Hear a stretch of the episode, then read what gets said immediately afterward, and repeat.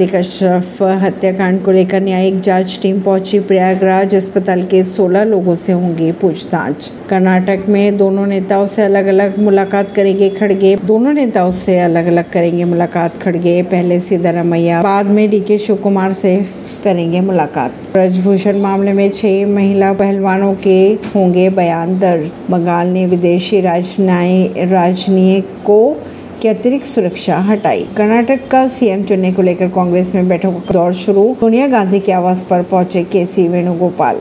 कर्नाटक के सीएम को लेकर कांग्रेस में सभी भी बरकरार, खड़गे के आवास पर पहुँचे। ऐसी ही खबरों को जानने के लिए जुड़े रहिए जनता श्रिश्ता पॉडकास्ट से। परमीन दिल्ली से।